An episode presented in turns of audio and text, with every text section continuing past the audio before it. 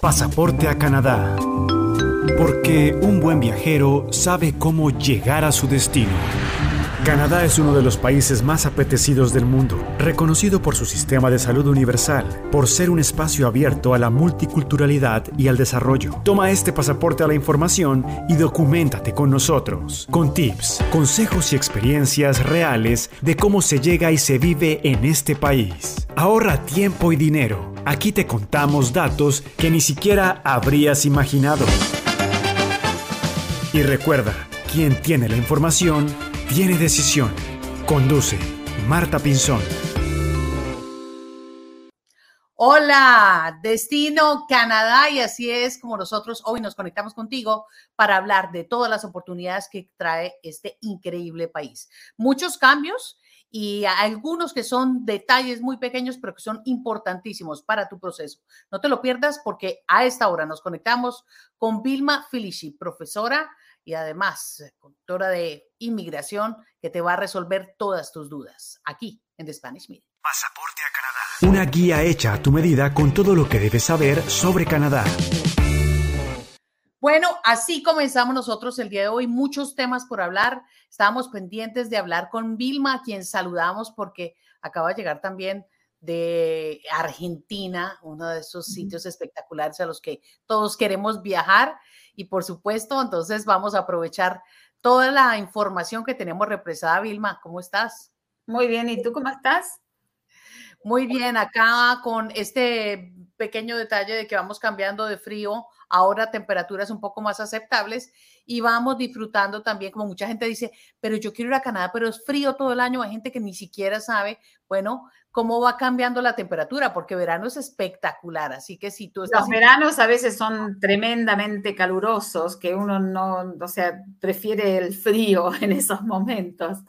O sea, tenemos veranos fuertes también. Y lo que estaba notando hoy cuando venía de la oficina manejando es que eran las cinco y cuarto y todavía había un sol hermosísimo. Así que los días se están alargando también, así que tenemos para sonreír. Y otras cosas, es que hay muchos mitos alrededor de Canadá. La gente dice o imagina muchas veces cosas que otras personas les cuentan, pero es importante que ustedes lo vivan con las experiencias no solo de otros, sino también las de ustedes mismos. Y hay que venir a este país de alguna manera u otra. Ah, si quieren venir de turismo primero para irlo conociendo, pero hoy vamos a hablar también de otras oportunidades. El hecho es que Vilma, ya uno se acostumbra, con unos años acá, sabe que si uno tiene una buena, como le digan, chamarra, chaqueta, eh, está bien abrigado o abrigada, no hay ningún problema porque Canadá se disfruta. De verdad que salir, respirar el aire, disfrutar todos estos parques porque tiene unos pulmones hermosos que se visten de blanco, que se visten de colores, que a veces tiene, bueno, un verde increíble en el verano. Hay que saberlo disfrutar y Canadá lo tiene todo. Absolutamente todo. Y, es importante, o sea, que, o sea, que la gente entienda que sí hace frío, pero también tenemos la ropa apropiada, tenemos las botas para menos 40 grados, los abrigos para menos, menos 40.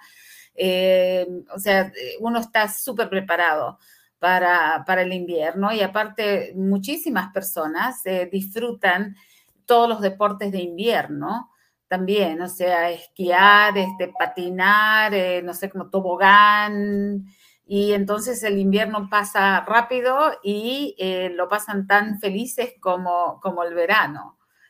A mí no me gustan los deportes de invierno, pero veo muchas personas que sí los hacen y los disfrutan plenamente. Bueno, sí, acá en familia acaban de llegar de esquiar, es una dicha. Y sobre todo para el que lo sabe disfrutar. Y si no, el que lo tenga que intentar, porque hay que intentarlo. Así que hay que aprovechar. Pero muchos cambios, Vilma. Además de, estamos hablando de las cosas bonitas, recreación, ambiente, clima, un montón de cosas a las cuales todos los inmigrantes nos vamos adaptando independientemente del país al que lleguemos. Hablemos hoy de Canadá y quien es experta en ese tema, en temas de inmigración, para que tú lo vayas aprovechando, es Vilma. Hoy y siempre hacemos estos Facebook Live o eh, hacemos estos podcasts también para que nos sigas y para que tengas la oportunidad de resolver todas las dudas que hay alrededor de inmigración. Y vamos a tratar temas, lo novedoso. ¿Qué hay de novedoso? Pues en algún momento, Vilma, habíamos hablado de las parejas y los hijos de los trabajadores que también ya pueden sacar su permiso de trabajo. Aclaremos ese punto, vamos avanzando y en unos segundos respondemos todas tus dudas que ya no las puedes ir dejando aquí en eh, nuestro SM y ahí vamos a estar respondiendo inmediatamente, pasándole todas las dudas a Vilma en unos minutos. Bueno, por los próximos dos años el gobierno va a permitir que todos todas las parejas, los cónyuges de eh, trabajadores temporales, ya sean eh, mano de obra especializada o eh, trabajos no tan especializados, o sea, cualquier persona que se encuentra en el país con un permiso de trabajo, su pareja puede sacar también un permiso de trabajo. Em, y, también los hijos, los hijos dependientes del trabajador pueden sacar un permiso de trabajo siempre y cuando estén en la edad eh, que en la provincia se les permita trabajar. Esto es excelente, o sea, porque uno de los problemas más grandes que, siempre tenemos son con los trabajadores de low skilled workers que quieren venir pero que no les permiten trabajar, como los trabajadores agrícolas, como, qué sé yo, personas que vienen a, trabajar, a trabajar como, eh, como operadores de máquinas, limpieza, eh, baristas, eh, meseros o meseras. Ahora, las parejas de esas personas que se encuentran con esos permisos de trabajo sí van a poder trabajar. Y es excelente. Es una medida que tomó el ministro de Inmigración para poder este, ayudar a las industrias, no tanto para ayudar a los trabajadores y a sus familias, pero ayudar a las industrias que están necesitadas de trabajadores. De la misma manera que eh, le permitieron a los estudiantes internacionales trabajar hasta 40 horas semanales, cuando eh, supuestamente tienen que trabajar solamente 20 horas semanales. Así que estas son todas medidas este, para ayudar a em, estimular y mantener la economía canadiense. También los quiero invitar, bueno, interesante sobre todo este tema que estamos hablando, sobre todo que cuando estamos hablando de trabajadores y quienes pueden trabajar, mucha gente quiere trabajar aquí para poder sostenerse, no es un país eh, barato, es un país que requiere de cierto ingreso que debemos tener mensualmente y también hay, bueno, tácticas, métodos para saber cómo eh, ahorita sortear un poco lo que está sucediendo con los precios de los alimentos, por ejemplo, la manera como tenemos que escoger realmente qué es lo que tenemos que comprar, especialmente cuando estamos cambiando de pesos o estamos cambiando a dólares. Pero hay muchas oportunidades después de ese esfuerzo que uno muchas veces hace. También eh, hablando de los estudiantes que ya puedan trabajar y también teníamos otro tema que era para los estudiantes y sus parejas, Vilma. Esas parejas pueden trabajar cuando llegan como como pareja, es decir, o casados o... casados o, parejas en unión libre. Eh, la definición de pareja en unión libre es, o sea, casado obviamente son personas que tienen el papelito que dice que se han casado ante eh, la ley. Y las parejas en unión libre son parejas que han vivido eh, juntos bajo el mismo techo por un año y hay que probar que esa convivencia por un año y pueden ser parejas este, heterosexuales o homosexuales, no, no importa. Eh, y entonces eh, sus parejas pueden estudiar, pero hay que tener muchísimo cuidado porque solamente si la pareja está estudiando, eh, primeramente que no puede ser inglés. Si es inglés o francés como segundo idioma, entonces no pueden trabajar pero si están estudiando un programa que confiera título en una escuela que recibe fondos públicos, entonces no solo el estudiante puede trabajar, pero su pareja también puede trabajar. La diferencia es que el estudiante supuestamente trabaja 20 horas semanales mientras está estudiando, mientras que la pareja puede trabajar full time, a tiempo completo pero ¿cómo saber? Porque muchas veces se confunde. Ay, bueno, volvemos otra vez a la cantidad de información que pasa por las redes sociales, donde a veces dicen que regalan hasta las visas en Canadá. Volvemos, cada vez es importante recordarlo, pero ¿cómo saber que esas son las escuelas que sí les, les van a dejar trabajar y llevar a, su esposo, a su esposo, a su pareja? Para que e, es bien fácil, ah, Marta. Eh, por suerte, eh, creo que fue hace como ocho años que el gobierno eh, se tomó el tiempo de poner esa información en la página web del gobierno de Canadá. Entonces, si tú vas a la página del gobierno y vas a estudios, studies, y después cuando abres la página de Studies, te vas a un al costadito derecho, ahí te aparecen todas las escuelas que, están, que tienen ah, una designación por el gobierno canadiense. Vas abajo y te va a aparecer un menú que es por provincia. Entonces, por ejemplo, si la escuela a la cual tú quieres asistir está en Ontario, vas a abrir Ontario y después te va a salir otro menú donde vas a poner el nombre de la escuela.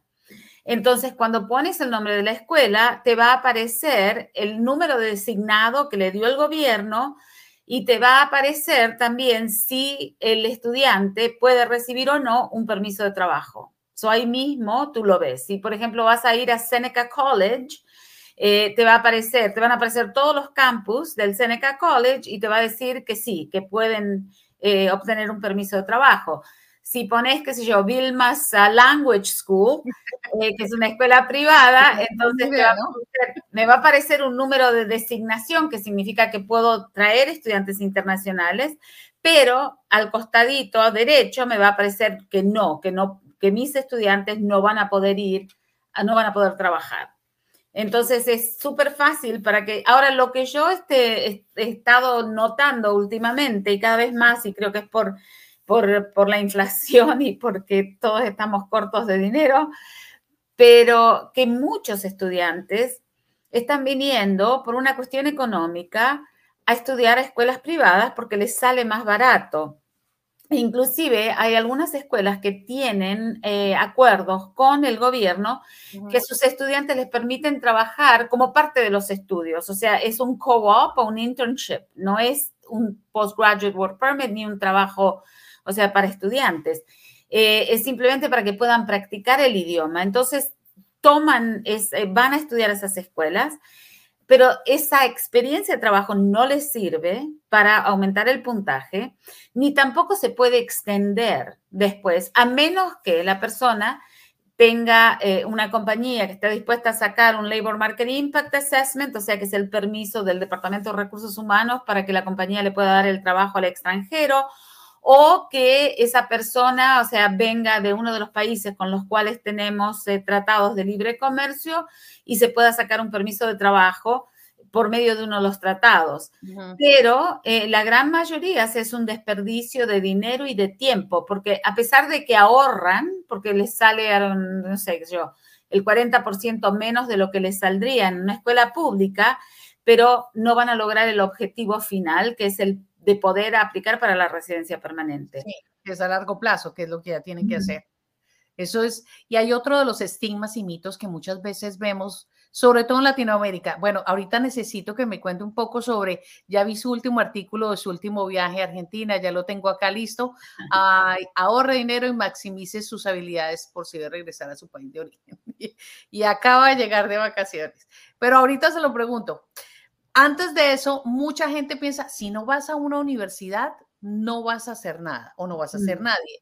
Estamos acostumbrados, hay universidades supremamente prestigiosas, está la U of T, hay universidades como McGill y uno siempre quiere apuntar a lo mejor, pero hay college que son excelentes y que tienen menor costo y dan también muchas oportunidades. Bueno, ese es un punto súper importante porque nosotros estamos acostumbrados, creo que es por una cuestión de esnovismo tal vez, de que, o sea, uno tiene que ser universitario, porque yo me acuerdo que un, un amigo em, me invitó a su casamiento hace muchos años y me dijo, era en México, y me dijo, ni se te ocurra decirle a nadie que yo soy mecánico automotriz porque yo les dije a todo el mundo que soy diseñador de interiores, right? Ese, ese, esa percepción de, que un mecánico es, vale menos que cualquier otra persona. La realidad canadiense es que tal vez un mecánico gana, eh, muchísimo más que una persona que terminó la universidad y que tiene una maestría. Entonces, este, tenemos que pensar en términos canadienses, no en términos de nuestros países, porque si pensamos como, como eh, manejarnos en Canadá como en nuestros países, no solamente en este tema de los trabajos, del estudio, sino en muchísimos temas que otro día podríamos abordar este, las diferencias culturales y cómo te pueden afectar de manera negativa si mantienes tus tradiciones o tus pensamientos de tu país de origen. Pero anyway, um, sí, los colleges, lo que tienen de bueno los colleges es que cuando uno sale de un college, uno sale preparado para trabajar. E inclusive los colleges eh, tienen, eh, la gran mayoría, tienen un programa de, de, una porción del programa es un internship o un co-op. Entonces el estudiante ya va a eh, va a tener experiencia de trabajo y en muchas oportunidades el mismo lugar donde van a hacer su internship después los termina contratando. Eh, mientras que uno puede estar en la universidad, entonces salís con un hermoso Bachelor of uh, Degree en psicología, en literatura, en lo que sea, pero no te prepara para nada. O sea, tenés que después eh, seguir adelante, o sea, hacer una maestría para sacar tu licenciatura, para poder, para sacar tu licencia, para poder trabajar como consejero o como psicólogo. O eh, tenés que ir a, estudiar este, a la Facultad de Educación para hacerte profesor. O sea, con ese BA no vas a poder hacer mucho.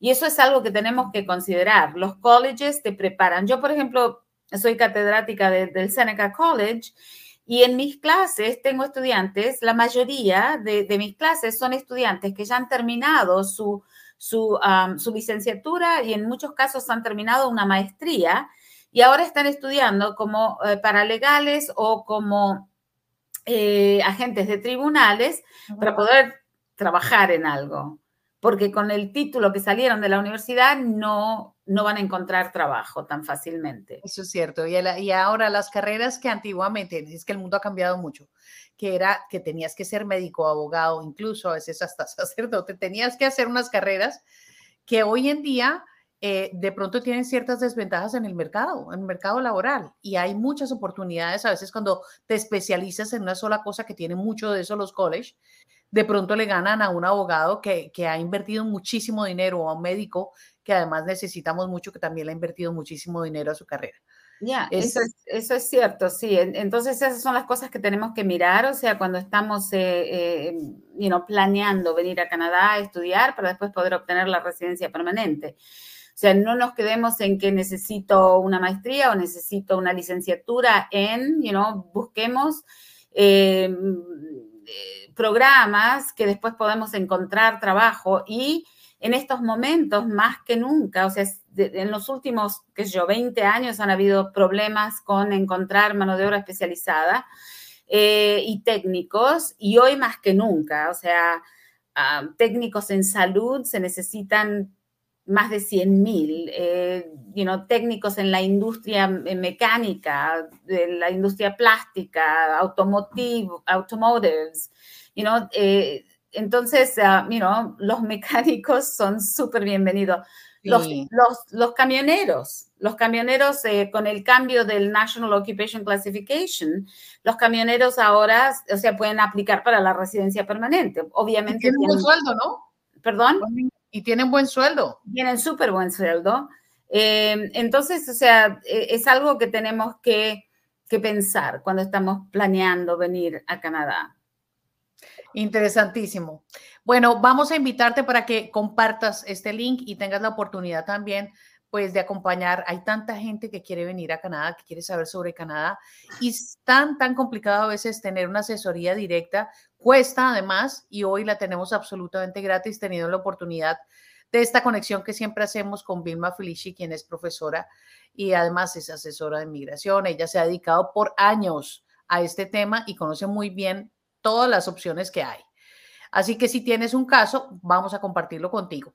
Hay otro tema que funciona ahorita que está sonando mucho y es que la gente está confundida entre eso, entre la diferencia entre, se había hablado de la construcción y de los trabajadores de construcción y eh, hay otra opción distinta para los trabajadores de construcción. Aquí tengo algunas preguntas sobre ese tema.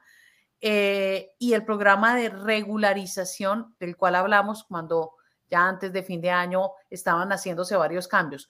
¿Qué tenemos que aclarar de eso, Vilma, para las personas que Lo que, lo que tenemos que aclarar es que el programa de regularización todavía no ha salido. De hecho, tengo información de que este miércoles se reúne el ministro de Inmigración con todas las partes este, que están involucradas en la creación de este programa de regularización, que son sindicatos, centros comunitarios, asociación de abogados, asociación de consultores, etcétera y esperemos que ya esta sea la última reunión y lancen el programa. So, el programa de regularización es un programa que eh, va a ser a nivel nacional. ¿Ok?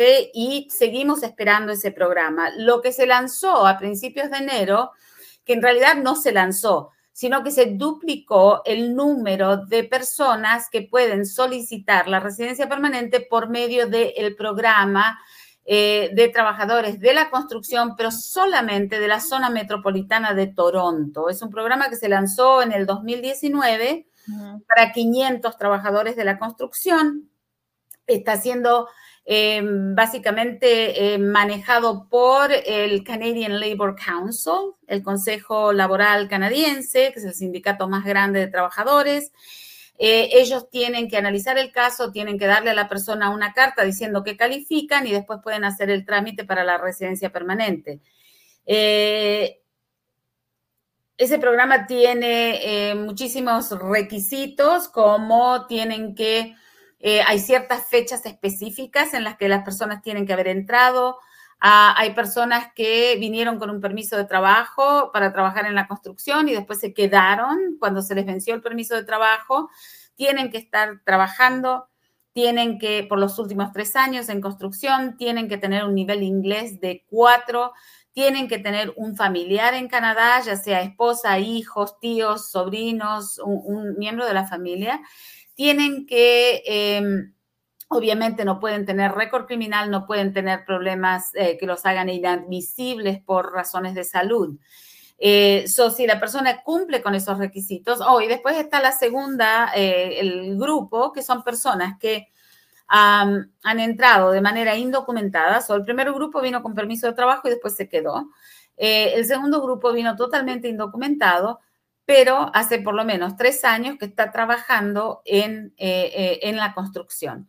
Entonces, y tiene que cumplir los mismos requisitos. O sea, el inglés es importante, el estar trabajando es importante, el no tener récord eh, criminal ni problemas médicos es importante, el idioma es súper importante.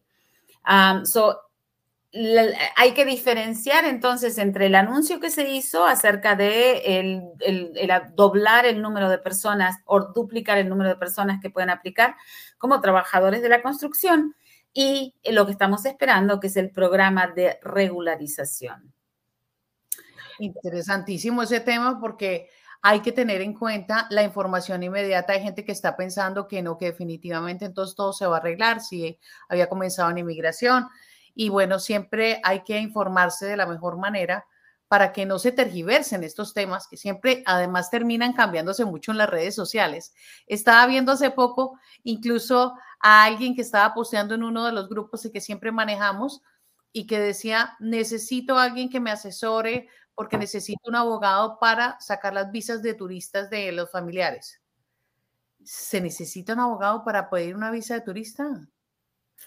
Mira, las visas de turistas son tal vez, las de turistas, las de trabajadores y las de estudiantes, que son todas visas temporales, son tal vez las visas más difíciles de obtener, porque hay, la persona tiene que satisfacer al oficial de inmigración que está viendo su caso de que se va a regresar al país de origen una vez que termine la visita o termine el estudio o termine el trabajo. Entonces tienen que probar que están súper bien establecidos en el país de origen, eh, que tienen propiedades, que tienen eh, trabajo, a dónde volver, etcétera. Y si la persona en realidad no sabe lo que está haciendo, o sea, puede llenar, simplemente llenar el formulario y mandar algunos documentos, pero sin probar de que, o sea, tienen eh, arraigo en el país de origen y que se van a regresar una vez que termine su visita. Entonces, ¿necesitas un abogado o un consultor? Si sabes lo que estás haciendo, no, nunca. Yo, he visto personas que se han hecho sus propios casos como trabajadores calificados, sus propios casos de matrimonio y no han tenido ningún problema. Y después he visto casos de personas que se han hecho el trámite y sí tuvieron problema. Y, tengo en mi historia de mi trabajo, tengo dos abogados, un abogado mexicano y un abogado de Nigeria, eh, y de hecho, uno de los abogados estaba enseñando en una de las universidades, una de las facultades de ley de aquí, de Ontario, y se hicieron sus propios casos y los rechazaron. Y los rechazaron por cuestiones súper técnicas, son cositas menores, pero técnicas, donde ellos no, o sea, no, no lo entendían muy bien por, por falta de, de, práctica y fueron rechazados. Y después yo tomé los casos y en a uno de ellos en cuatro meses le salió la residencia permanente. Y era, en, en, en, en ambos casos, era solamente cambiar la profesión de abogado a law clerk o eh, pasante de, abogacía. Bueno, entonces en esos casos sí es necesario tener una buena asesoría para saber cómo presentar. O sea, si uno, hay gente, si te sentís súper seguro de lo que estás haciendo, go ahead. Pues uno para los familiares también quiere, obviamente, que siempre le llegue. Siempre estamos hablando y cantidad de gente que se viene aquí, sobre todo jóvenes que finalmente quieren invitar a su mamá, a su papá, a sus hermanos, y es importantísimo que les den la visa. Ahora, si, por ejemplo, son amigos y muchos de nosotros nos ha sucedido eso, yo quiero ir a visitarte, voy a ir un tiempo allá, ¿hay que hacer algo así o hay que hacer simplemente una carta para poderlos apoyar para que les den no, la o sea, la persona que invita tiene que mandarle una carta de invitación, pero el que está haciendo la solicitud tiene que probar de todas maneras que va a venir y se va a ir. O sea, el, que invita, o sea, es importante, pero el más importante es el, el que viene. Porque tiene recursos, ¿no? tiene recursos para sostenerse aquí. Y te, voy a decir, o sea, si, si, las personas que vienen de países donde hay problemas económicos, problemas este, políticos, etcétera, son los que más problemas tienen para que les den esas visas, porque la, la idea detrás de, de, de la mente del oficial de inmigración es que, o sea, por los problemas que hay en este país, lo más probable es que esta persona vaya y pida refugio o vaya y se quede indocumentada. Sí, es, bueno, esos temas los hemos tratado algunas veces y nos han hecho esa pregunta. ¿Qué pasa si invitas a alguien y esa persona se queda? Y lo que significa para la persona que invitó. De otra, hay otra opción, ¿no? Y es que eh, si alguien tiene un buen trabajo en algún país, no necesita a veces invitación, solo puede pasar la, eh, tratar de, pasar la visa directamente o no. Vienen como turistas, ya, pero en ese caso, o sea, tenés que demostrar que tenés más fondos, que de la misma manera tienen que demostrar arraigo y que se van a regresar. Pero, o sea, si vas a venir a la casa de tu mamá y tu mamá te va a dar eh, casa y comida por los, las tres semanas que te vas a quedar, no vas a necesitar tanto dinero como si vas a venir y te vas a quedar en un hotel, eh, you know, o sea, entonces hay que, eso es lo que hay que ver. Bueno, tuvimos un espacio donde estábamos esperando que Vilma regresara también de vacaciones para poder conectarnos de nuevo con nuestro público, para que ustedes tengan esa oportunidad. Vamos a seguir con los primeros días de cada mes para hacer nuestro live y para que tengamos la oportunidad de hablar directamente. Cada uno de ustedes tiene un caso específico y a veces es algo sencillo, como lo acabamos de decir. Es simplemente que alguien quiere pedir la visa de turista para su familia, pero qué hay que hacer y de qué manera se puede hacer y cómo presentarla. Hay que buscar la asesoría correcta y la oportunidad para hacerlo también, para resolver todas estas dudas totalmente gratis, es conectarse con alguien que tenga la experiencia como la de Vilma Felici y su compañía y que ustedes puedan resolver todas las dudas aquí, cada vez que hacemos nosotros este encuentro. Vamos a otro, otro tema que, que está sonando mucho, Vilma, para que aquellos que están pensando en Canadá, y era también el de que los extranjeros, que fue la última noticia que alcanzamos a ver casi cerrando el año, no pueden comprar casa en Canadá. Y esta noticia sí dio que, de qué hablar en las redes sociales, mucha gente la comentaba y la razón la vas a saber ahora porque se la queremos preguntar directamente a Vilma. ¿Por qué se prohíbe a los extranjeros comprar casa ahora?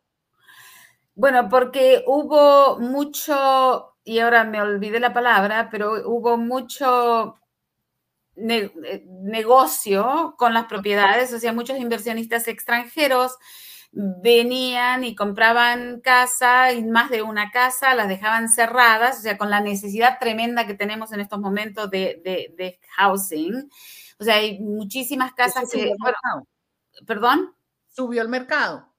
Ya, entonces este, compraban como inversión y, em, y las dejaban cerradas. También este, hubo un aumento en los precios, o sea, un globo eh, desproporcionado porque eh, se empezó a hacer una competencia entre el, comprador canadiense o residente permanente y el extranjero que tenía más poder adquisitivo. Entonces empezaron las eh, ofertas múltiples. Entonces vos ibas con tus 800 mil dólares para comprar la primera casita y venía un extranjero que te, les ofrecían un millón cien mil.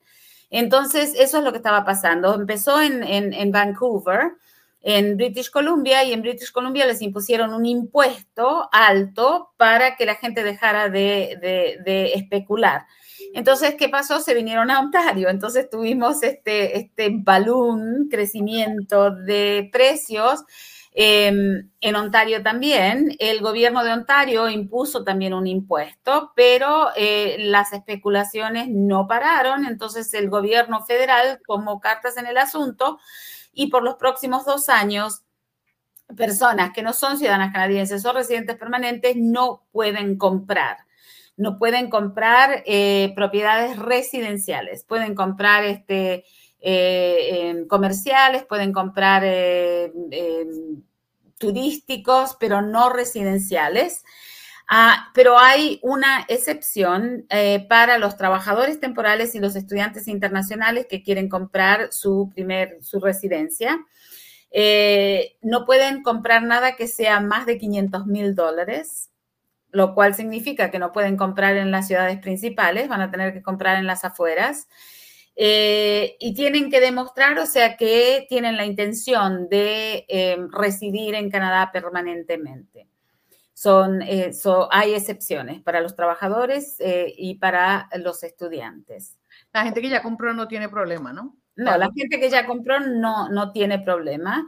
Em, ya, es un problema súper serio, o sea, es, todavía sigue siendo, especialmente ahora, o sea, ya empezaron a bajar los precios de las casas, pero eh, los, intereses, los intereses se han ido por las nubes, entonces estamos, empezamos a ver, bueno, esto es otra, otro tema, pero empezamos a ver personas que habían comprado y ahora este, tienen que vender por menos de lo que compraron y van a perder muchísimo dinero. lo que, eso es lo que pasa cuando se revienta el el bubble. La burbuja. La burbuja. La burbuja se revienta y bueno, la, vamos, la vamos a ver y los próximos años también lo vamos a ver. El aumento en los precios en todo, pero especialmente la gente se ha quejado muchísimo el aumento de los precios en los alimentos.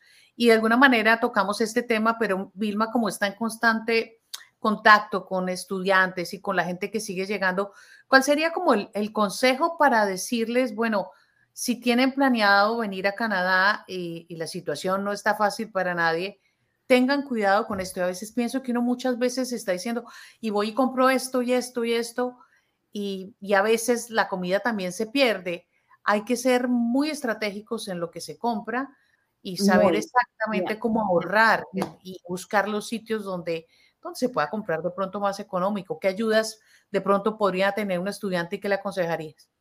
Bueno, o sea, por suerte, en la mayoría de los supermercados este, tienen ofertas. Semanalmente tienen ofertas. Por ahí tenés, de, you qué sé yo, la carne, un, corte específico que está como a dos dólares menos en la libra, o tenés la fruta, la verdura, vegetales, tarará. Yo les voy a dar mi secreto. Yo toda la vida eh, voy y hago mis compras y compro todo lo que está en oferta. Eh, especialmente, o sea, bueno, la carne y todo eso que, que, ahora es carísimo, y lo congelo. Tengo un congelador grande y lo congelo. Entonces cocino en base a lo que tengo eh, en mi congelador o en mi despensa. Ah, hay otras personas que yo sé que, que planean, ok, hoy voy a hacer un roast beef con papas y qué sé yo, y no importa lo que coste, van y lo compran. Entonces, hay, que aprovechar, hay que aprovechar las ofertas. Hay que aprovechar las ofertas en, vestimenta, hay que aprovechar las ofertas en, comida y no hay que desperdiciar. O sea, hay que tener mucho cuidado lo que se compra y lo que se prepara, que no termine en, la basura. Yo tengo ese problema con mi hija. ¿Por qué? Porque mi hija, eh, desde toda la vida, nos peleábamos cuando vivía en casa, eh, compra orgánico, todo orgánico, que sale dos o tres veces más de, las demás cosas.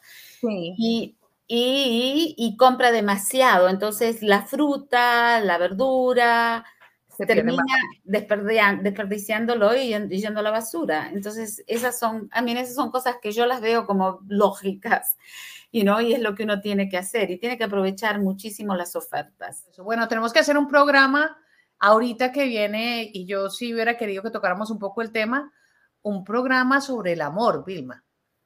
El amor, ahorita que estamos en San Valentín, que llega el 14 de febrero, que se celebra aquí, y para ustedes que tengan preguntas también que no, la, no las hagan llegar, porque hay muchas cosas que se cuecen en términos del amor. Habíamos hablado un poco sobre la historia que contó Vilma, si alguien no tuvo un, un amor bueno, le, a veces se devuelve a su país, o cómo llegan los amores a este país y de qué manera las autoridades de inmigración alcanzan a fotografiar esos amores, sí también que se los conocen, que muchas veces no funcionan.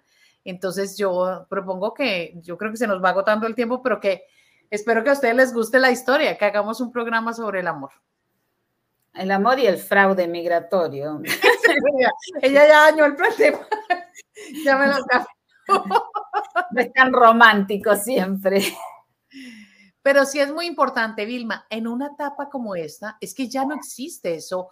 Ok, yo creo que unas generaciones atrás nos conocíamos porque alguien nos presentaba a alguien y sobre todo en nuestros países llegamos a un sitio y uno como que se conocía porque alguien bailaba con alguien o por lo menos había como más contacto en relaciones. Hoy en día la gente se conoce por internet, o sea, casi todo. Y yo hablaba en este país con muchos jóvenes, les digo, pero ¿alguien los presentó? No, todos son apps y por ahí se conoce la gente. Entonces, por ahí también va inmigración corriendo, ¿no? A través de este tipo de cosas, unas muy auténticas y muy bonitas, porque es que es una manera nueva de vernos, pero otras donde dice, como dice Vilma, se hacen complicadas y hay que tener muchísimo cuidado en ese tema del amor. El amor. Ella está enamorada, la vamos a dejar feliz esta noche. Y a ustedes muchísimas gracias por reconectarse. No nos hemos despedido del todo, tuvimos como un espacio mientras volvíamos en, esta entrada del 2023 con tantas cosas que, hay que, que, hacer para este año, tantas oportunidades, pero para eso hay que preguntar si uno quiere tomar decisiones y estas son las oportunidades que ofrecemos a través de este contacto con con Philish Immigration Services. Ahí están, eh, no sé, eh, Master, si podemos volver a pasar eh, la página de Vilma, como estaban diciendo, para que se puedan conectar quienes están hasta ahora y podemos mostrarles dónde pueden hacer su cita. Igual, Vilma, ahí está todo el tiempo contestando todas las preguntas que ustedes necesiten a info arroba filishi.com. Filishi con una L, porque hay un Filishi con doble L. Este es con una L. Y ahí ustedes pueden ver donde dice contáctanos. Ahí está la oportunidad de reservar una cita también y tienen la oportunidad de contactarse con Vilma. Y contactarse con nosotros de nuevo el próximo lunes de marzo, el primer lunes de marzo, donde estaremos compartiendo contigo y con toda la familia, con todos aquellos que se interesen en Canadá con las nuevas noticias que tengamos. Pero una interesante reunión la que tuvimos el día de hoy conectándonos con el 2023. 6 de marzo, Vilma. De 6 a 6. De 6 a 6 ya. De, febrero a 6 de marzo. Y hablamos del amor, ¿no? Y casos. hablaremos del amor. Casitos hay. Hay muchos casos, así que pendientes del tema. Y las preguntas que tú tengas, como siempre, preguntas y respuestas en nuestra sección en la mitad de nuestro programa. Un abrazo, Vilma. Bienvenida a Canadá. Estamos felices de verte de nuevo y buen clima vamos a tener para estos días. Ya no te salvaste, no sé, del menos 15. Del menos no, no me salvé, no, este, no, estuve en el menos 28. O esa fue la bienvenida. Esa fue la bienvenida. bueno, estos días vamos a tener unos días un poquito más cálidos y como dice Vilma, ya a las 5 y 30 alcanzamos a ver el atardecer y lo disfrutamos. Ya. Así que un abrazo y nos encontramos el próximo lunes, Vilma. Chao, chao. Bye, bye, chao. A ustedes, gracias por conectarse con nosotros. Nos vemos próximamente, como siempre, aquí en TheSpanishMedia.com, desarrollando mucho contenido, no solamente para este capítulo Canadá, sino para todas las cosas que queremos y nos gustaría saber en esta vida. Un abrazo, nos vemos pronto. Chao, chao. Pasaporte a Canadá, el diario de un inmigrante. Suscríbete en las principales plataformas de podcast y documentate con nosotros.